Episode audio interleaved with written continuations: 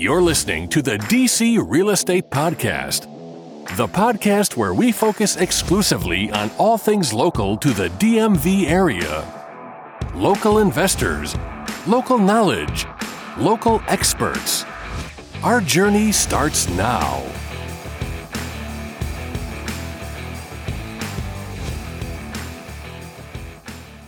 Hey, everybody, welcome back to this week's episode of the DC Real Estate Podcast. My name is Russell Brazil. I am an associate broker with Arla Ad Properties. And I am Sarah Frank. I am an agent in DC and Maryland, and I am also on the District Invest Group with Russell. Yep.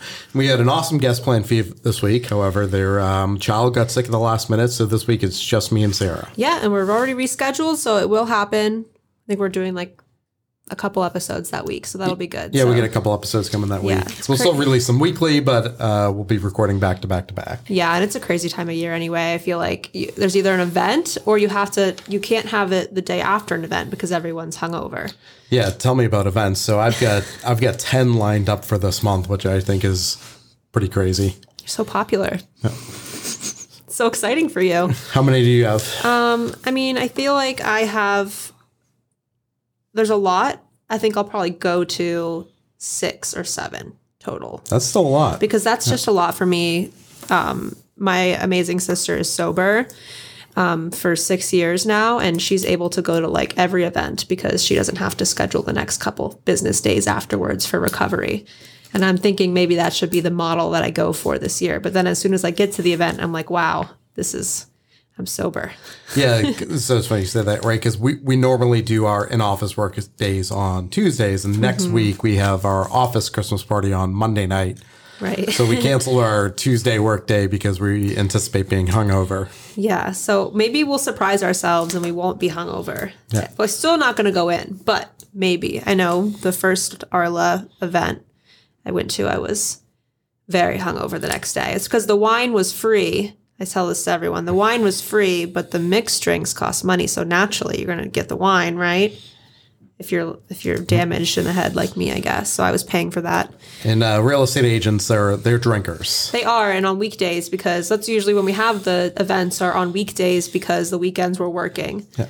So And it's Yeah. funny because um, there was just this big scandal with the Montgomery County Planning Board um, where the whole planning board ha- ended up resigning because the head of the planning board had a um, little bar in his office and they were drinking there at the end of the day. And, you know, we were joking about it over at GCAAR because we, you know, do a lot of work with them. And we're like, well, here, here at GCAAR and at the realtor's office, we require that there be a bar in the office. No one's getting fired for it. They're, it's encouraged. that's cra- yeah, that's funny. My dad works in a lab, and he finally, after like ten years of working there, how many years Emma do you think? Like ten of working there, he implemented like a happy hour, and it was scandalous. Now everyone loves it, and it's literally just nerds having a beer in the lab on Friday afternoons. but, but he was like the talk of the town for implementing this. It was great.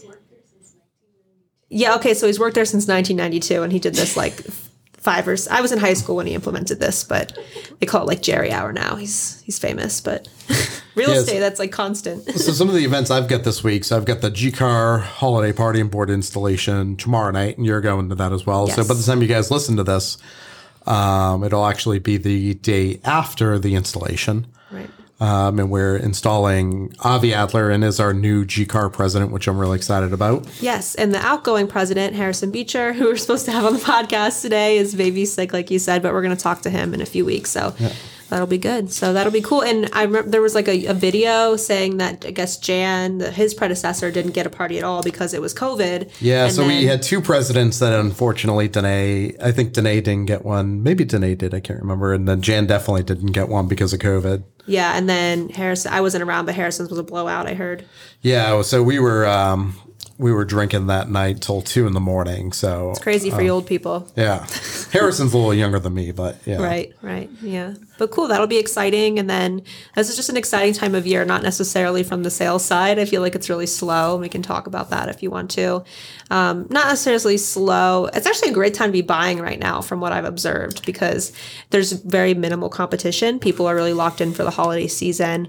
And buyer the sellers are still out there. Sellers wanting to, to sell their properties, so they're willing to make concessions and work with the buyers a little bit more. Yeah, I've definitely been getting a lot of good deals on the buy side here in November and December. Mm-hmm. Um, but it, obviously, even my really motivated buyers, they don't want to put pen to paper during December. And it's funny because come February, they'll be back in situations where they're going to be in multiple offer situations.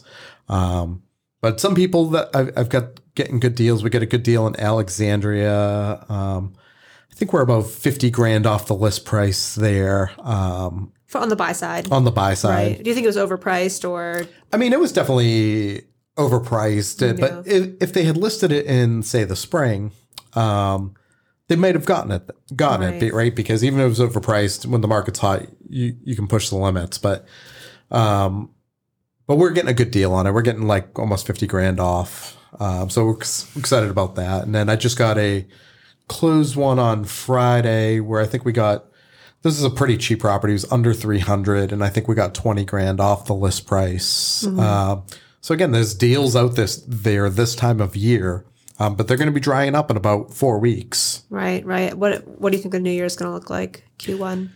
So we sort of have this normal natural cycle that happens um, throughout the year, and during COVID, this didn't happen. So sort of the normal cycle is um, the winter is for the market is cold, just like the weather.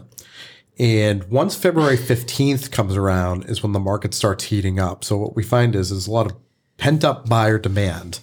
Um, and we used to have a strategy at my old brokerage. February 15th to March 1st is when we would throw our crappy inventory on the market because there was still pent up buyer demand from the winter with any and without any houses on the market. Um, so the crappy ones we put on February 15th, we'd be able to like front run when most of the inventory comes on the market, get those crappy ones sold. And then once March 1st came is when all the good inventory would start hitting the market. Um, so I, I think we're back to sort of our normal cycle and I expect, expect to see a bunch of crappy listings hitting the market around February 15th. I think they're going to get gobbled up. And I think then March 1st, the market's really going to start heating up, especially since uh, interest rates are starting to come back. You know, they're not where they were a year ago, um, but they're significantly less than they were a month or two ago. Right. I mean, I don't think they'll ever be where they were a year ago. I'd be very surprised if they dip below three and a half percent. Yeah, I think that I think those sub three percent rates that we saw is probably a once in a lifetime opportunity, and if Right. you missed it, you missed it. Um, they were, I don't kept, think they were being back. kept low. The government was doing a good job of keeping that low, and we're obviously seeing repercussions from that. Not to say that we don't aren't in need of an economic reset, but three and two and a half, three percent is just not feasible. No, no. So I think, um, but rates have now gone from seven and a half and eight percent on investment properties. They're down into the low sixes now, um, just in a matter of a month or two. So, you know, once, and I, think we're going to see under six percent interest rates in 2023. And though many people may not realize this, the last five years. Having interest rates in the 5% range is normal. Um, in fact, I remember when I bought my first house, sound like uh, grandpa here, but uh, uh, when interest rates first hit 6%, I was like, wow, this is a once in a lifetime opportunity. Then they went down to 5%. I was like, oh my God, I got to buy as many properties as I can because they'll never be, rates will never be lower than this. Yeah. Um, but now we're, we're going to be getting back into normal interest rate territory after this, you know, sort of big bump cool the market. You think if it dips a little bit lower, you'll refi out of your arm on your primary? Yeah, um, probably not because my arm will still be. It's going to reset. It's going to go up two percent from where it is, but that two percent still going to be lower um, than what the interest rate is. You know, in the near future. So I'm, my the interest rate on my personal residence is going to go from about three point six up to about about five point six. That's still just not bad. It's not bad, but it's going to cause a big jump in my payment. So what we are going to do, we're going to do something actually called a mortgage recast. Um, so we're going to throw a lump sum of money at our mortgage and do a recast. And what that means is the lender is going to charge us a fee, about five hundred dollars, and they will re-amortize the loan to bring the payment down. So by throwing a hundred, we're going to put a hundred thousand dollars towards our mortgage, and that's going to bring the payment down uh, about five hundred dollars a month and it was going to jump three or four between three hundred and five hundred up. So now my mortgage is going to stay relatively the same. Um, and the money I'm using for that is from the proceeds of a rental property that I had just sold this past year. So Okay, so that's why you were. I was going to say, if that wasn't the case, what led you to make the decision to do that? Because I don't hear of that very often. The mortgage recast? versus doing a refinance or Yeah, because the refinance is um, so in a falling interest rate environment, right? If if you have a five percent rate and rates go down to four percent, well, then it's a no brainer to do a to do a refinance, right? Get a new lo- entirely new loan with a lower interest rate. But when rates are going up, um, then I don't necessarily want to refinance, but I want a lower payment. So how do I get the lower payment? If if my interest rate's five and rates are at six percent, I don't want to refinance into a higher interest rate. So what I'm going to do is take that lump sum of money, do the recast, bring the payment down. Now you have to have the money to do it, obviously. right. Well, you're just shaking up your LTV, right? Basically, post like post loan. Yeah, I mean you're minimi- you're bringing that LTV way down because you're Right. reducing the principal drastically, right? Right. And so by reducing that principal drastically, that means the borrowed money is creating less interest owed and therefore bringing your payment down. So some people might, myself, first thing I think is hundred thousand dollars. That's a nice down payment on an investment property that could potentially cash flow you more than five hundred dollars a month. What is your motivation for doing A instead of B? Yeah, so it's all about how I treat my life. So I treat my life in two ways. I I have how I treat my personal finances and how I treat my business finances. And those things for me actually do not necessarily go lock in lockstep. So here's a great example on investment properties that I own. I always want to have the longest loan that I can possibly have. And I'm going to keep that debt locked in as long as I can. Um, and I never pay off my investment loans early. But on my personal residence, um, I actually do what's called biweekly payments. I pay my mortgage every two weeks instead of once a month. And what happens is with that, because there's 26 uh, two week periods in the year, I end up with 13 full mortgage payments. So I'm trying to actively pay my personal residence down quicker. Um, the mortgage recast will sort of lends to that thing too. So I think I should be able to pay off my mortgage because I'm doing this, and I'm going to try to start aggressively paying it off more. Hopefully, with the next five years or so, I'll pay off my my primary, which I would never do for an investment property. But what's your motivation for doing it for your primary? My motivation is just to reduce my monthly out of pocket expenses. Okay. Um, Makes sense. now the math, all the math is almost always going to work out the best, where you're taking on more debt and buying another investment property, getting more debt, getting the cash flow from that, and that's what I do with business. But I, I just don't treat my personal finances the same way. Interesting. Um, I want as much business debt as I can have, as much mortgage as I can have. Um, I have a SBA loan, but on the personal side, I try not to carry debt. I try not. I do have a car loan, but I pay off my credit cards. I try to keep those pretty minimal. Um, so I treat personal debt very different than I treat business debt. right. Okay. It's interesting. Student, student loans too. So I paid off my student loans before I was 30 years old. A lot of my friends are still my age in their early 40s and still have their student loan debt. Um, and while yes, I understand that the math works out when you're paying low interest rates on the debt, um, I've just found it better to eliminate the debt and create less out of pocket, you know, expenses on my monthly lifestyle. Right. That makes sense. I guess I can't separate in my head my because for me, growing my own personal business is very much in, intertwined with investments and cash flowing assets. And you're also like at a different point in your life, right? Sure So- am. I sure am. Yeah. and you know my my student loan debt i'm very lucky i don't have much of it is financed at a low rate so i'm not inclined to pay that off before maybe a car loan obviously. Credit cards i like to keep minimal like you said. Um, but to me i think $100000 i'm not first of all that would pay off like half my house in baltimore you know? So it's just like an economy of scale there. But also i think oh well the market's dipping the stock market maybe i could invest in stocks while you buy on the way down or something like that. And I- I've continued to invest in stocks. I still put my money into into my self-employed IRA. right I'm still buying stocks while the market's down. I just happen to have this money from the proceeds of a rental property that that's there, and so I'm able to essentially just put that towards that mortgage, eliminate what was going to be because my adjustable rate's going to adjust upward. Um, eliminate that extra payment. And many people would ask, why in the world would I um, have an adjustable rate? And the, really, the reason is when I bought this house, um, it was going to save me th- having this adjustable rate. I don't know, three or four hundred dollars a month at the time.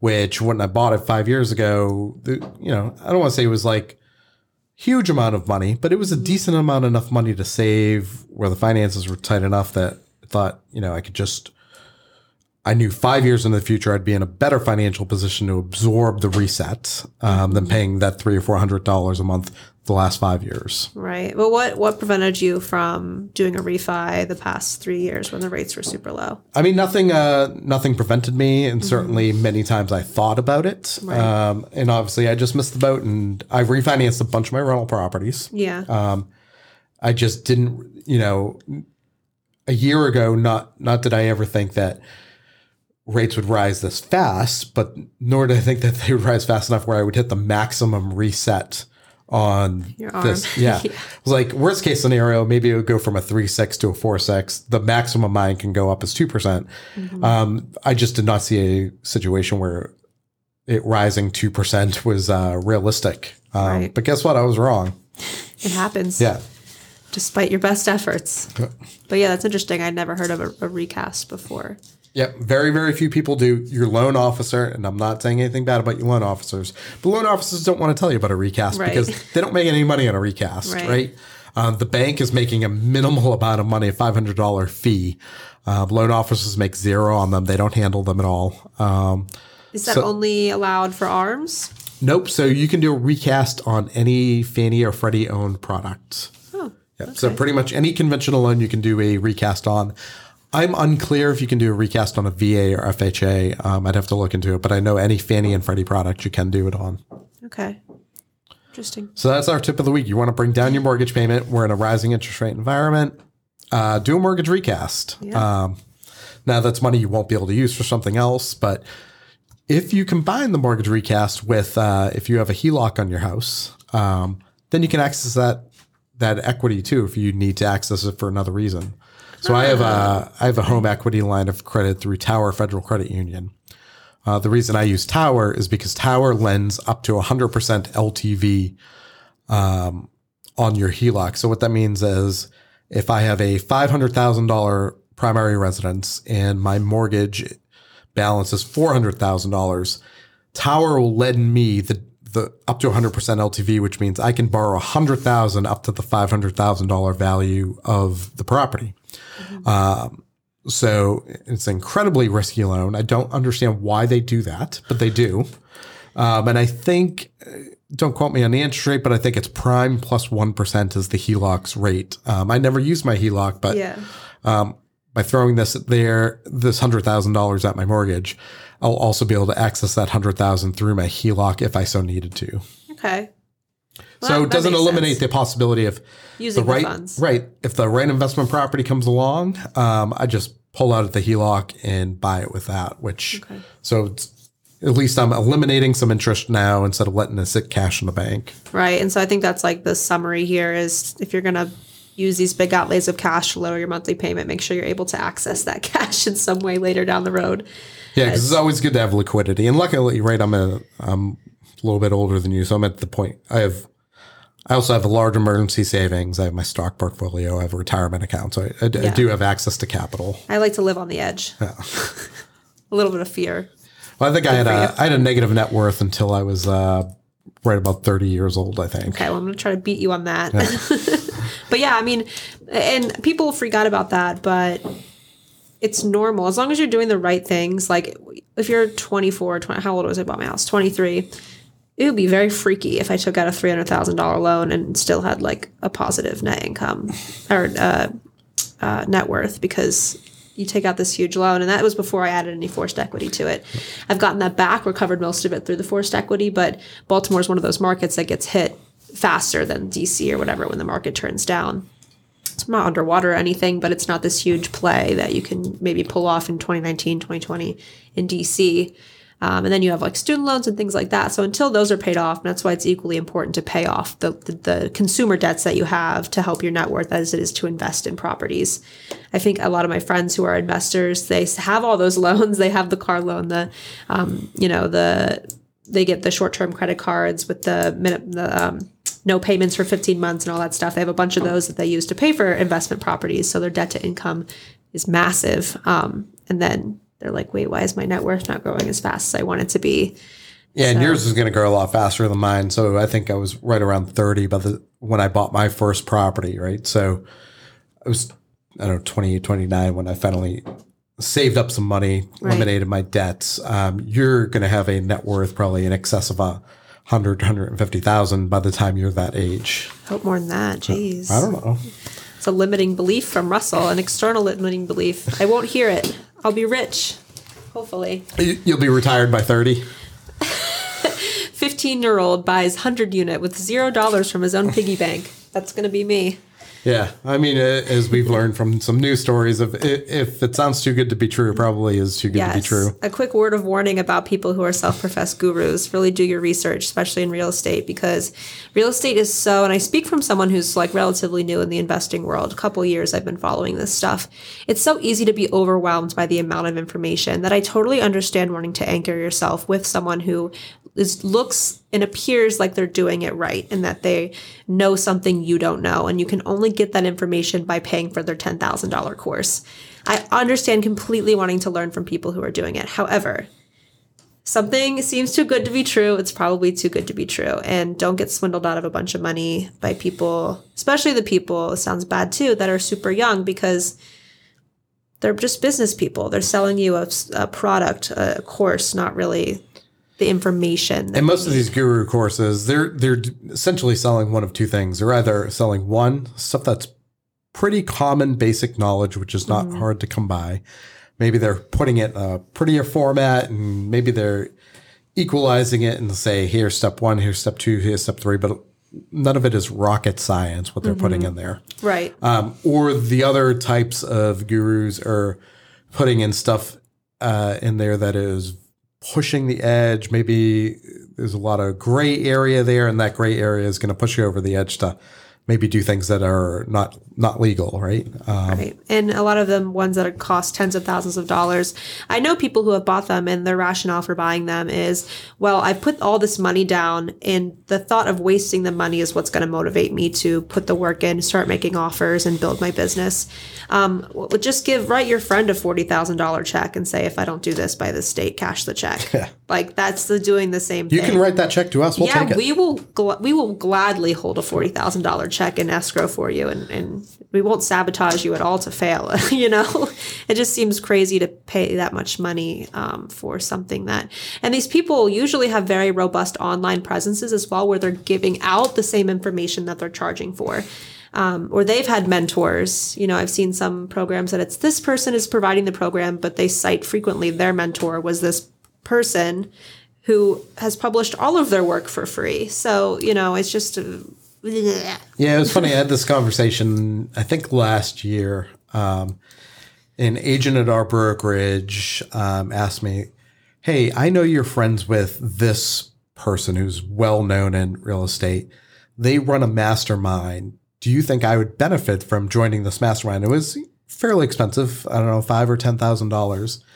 And I said, You are just as smart as that person. They are not going to tell I I know them, I know you. You're just as smart as them. right. You know all the things you should be doing. You're just not doing You're Just them. not doing them. Um, right. Don't give this person over here all this money. I think you're going to be disappointed. And six six months later, I had a com- another conversation with them, and they're like, "I should have just listened to you."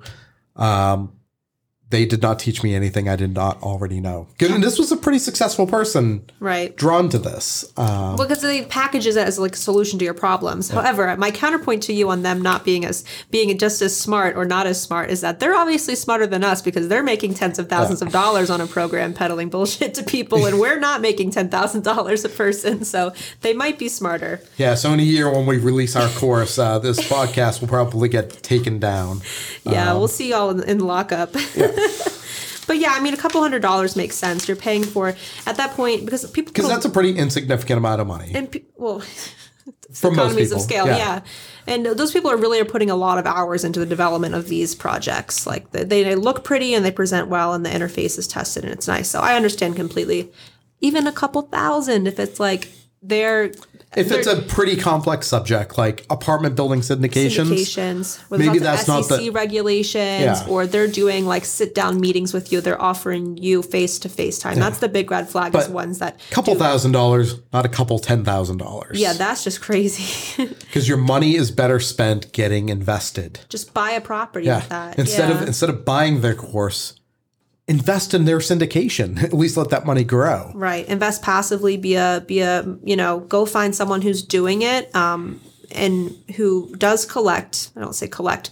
They're offering you a product, right? They're they're allowing you to invest in their business. Um, that's a better option. And then especially ones that offer really good interaction with their investors because you're able to see exactly where the money's going.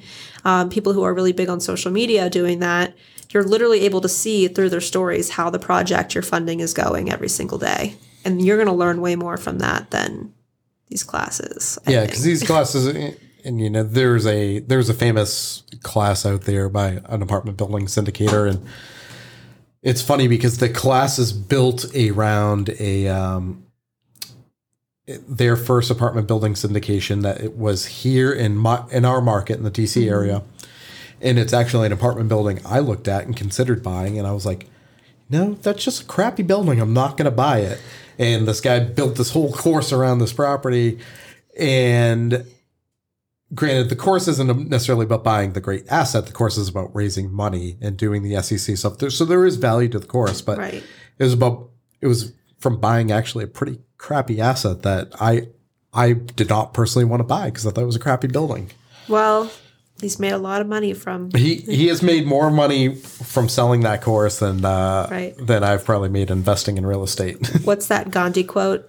They're getting mad. I'm getting rich. Yeah, there, and there's a there's another quote that's often uh, said about gurus: "Those who can't teach." Um, so I think that's really important. That not all these gurus are actually doing what they are teaching you to. They can't do it, so they teach it and sell a course on it. Yeah.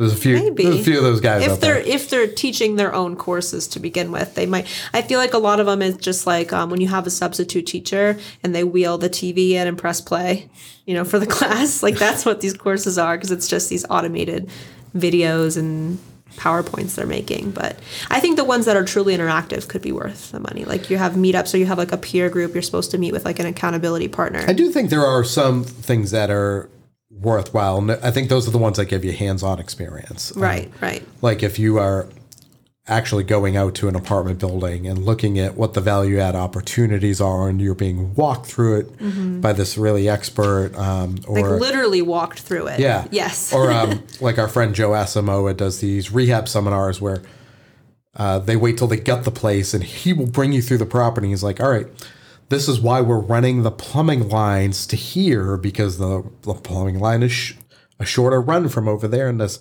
right and he's talking bring into the basement. This is where we're going to put bedroom number four and bedroom number five and this is why we're putting it here so you can visually see it and be walked through it. Right. there there is value to that. Yeah, and I think it's easy for us to say as people who understand, I'd say a fair amount about real estate and investing it- through largely through self education and just being around people all the time. But as a newbie, I totally understand wanting to have your hand held a little bit or a lot of bit. But if you're paying that much money, you better get a PDF that's like, this is the lender you use. You, you call him on a Tuesday at dusk. Like you need a granularity to understand everything. That's what you're paying for. So that's why J- Dr. Joe's I think is so great. It's very hyper local. Hey, so if we're just a little technical difficulty, but like we were saying with Dr. Joe's, Dr. Joe brings you to the property, walks you through. It is very hands-on experience, and Joe is also connecting you with uh, specific lenders.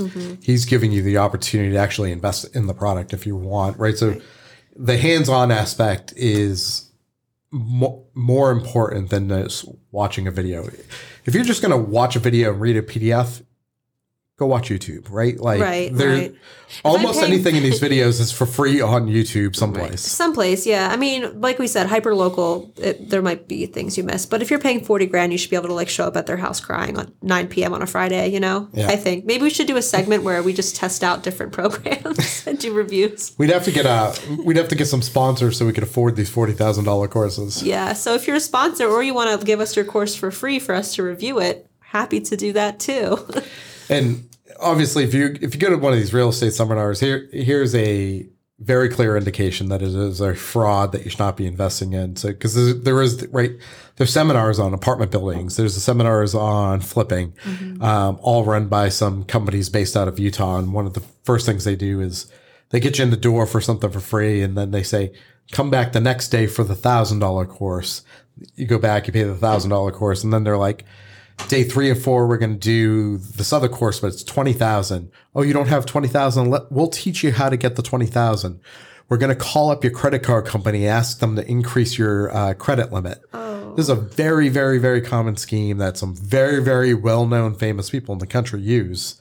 Um, anyone ever ask you to call and get your credit limit increase so you can give them money? Um, no, right off the bat, that's a that, that's a it's a legal scheme, but it, it's a scheme. It's a fraud. Uh, also, never. Um, I would recommend just never paying for something like that, even the cheaper ones with a credit card, if you can't afford it out of.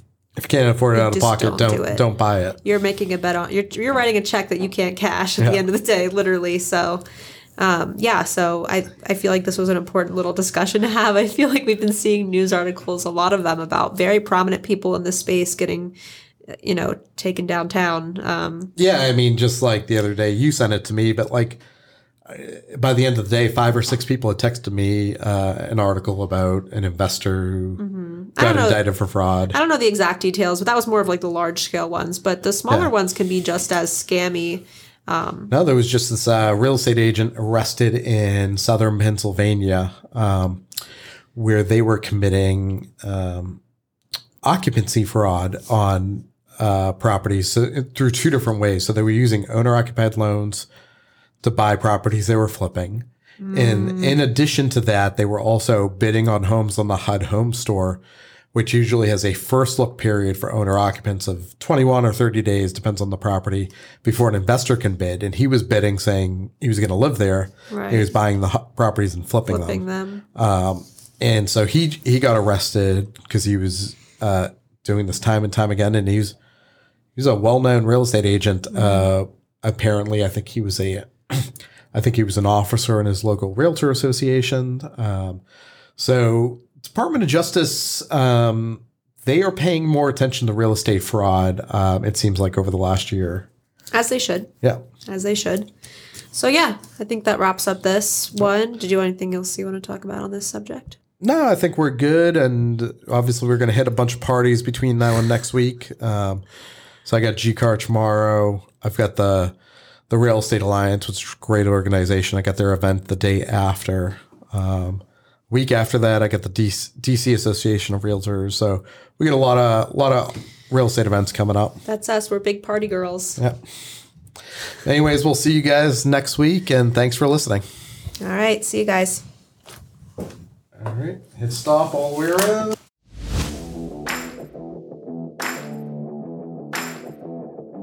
Thanks for listening to the DC Real Estate Podcast.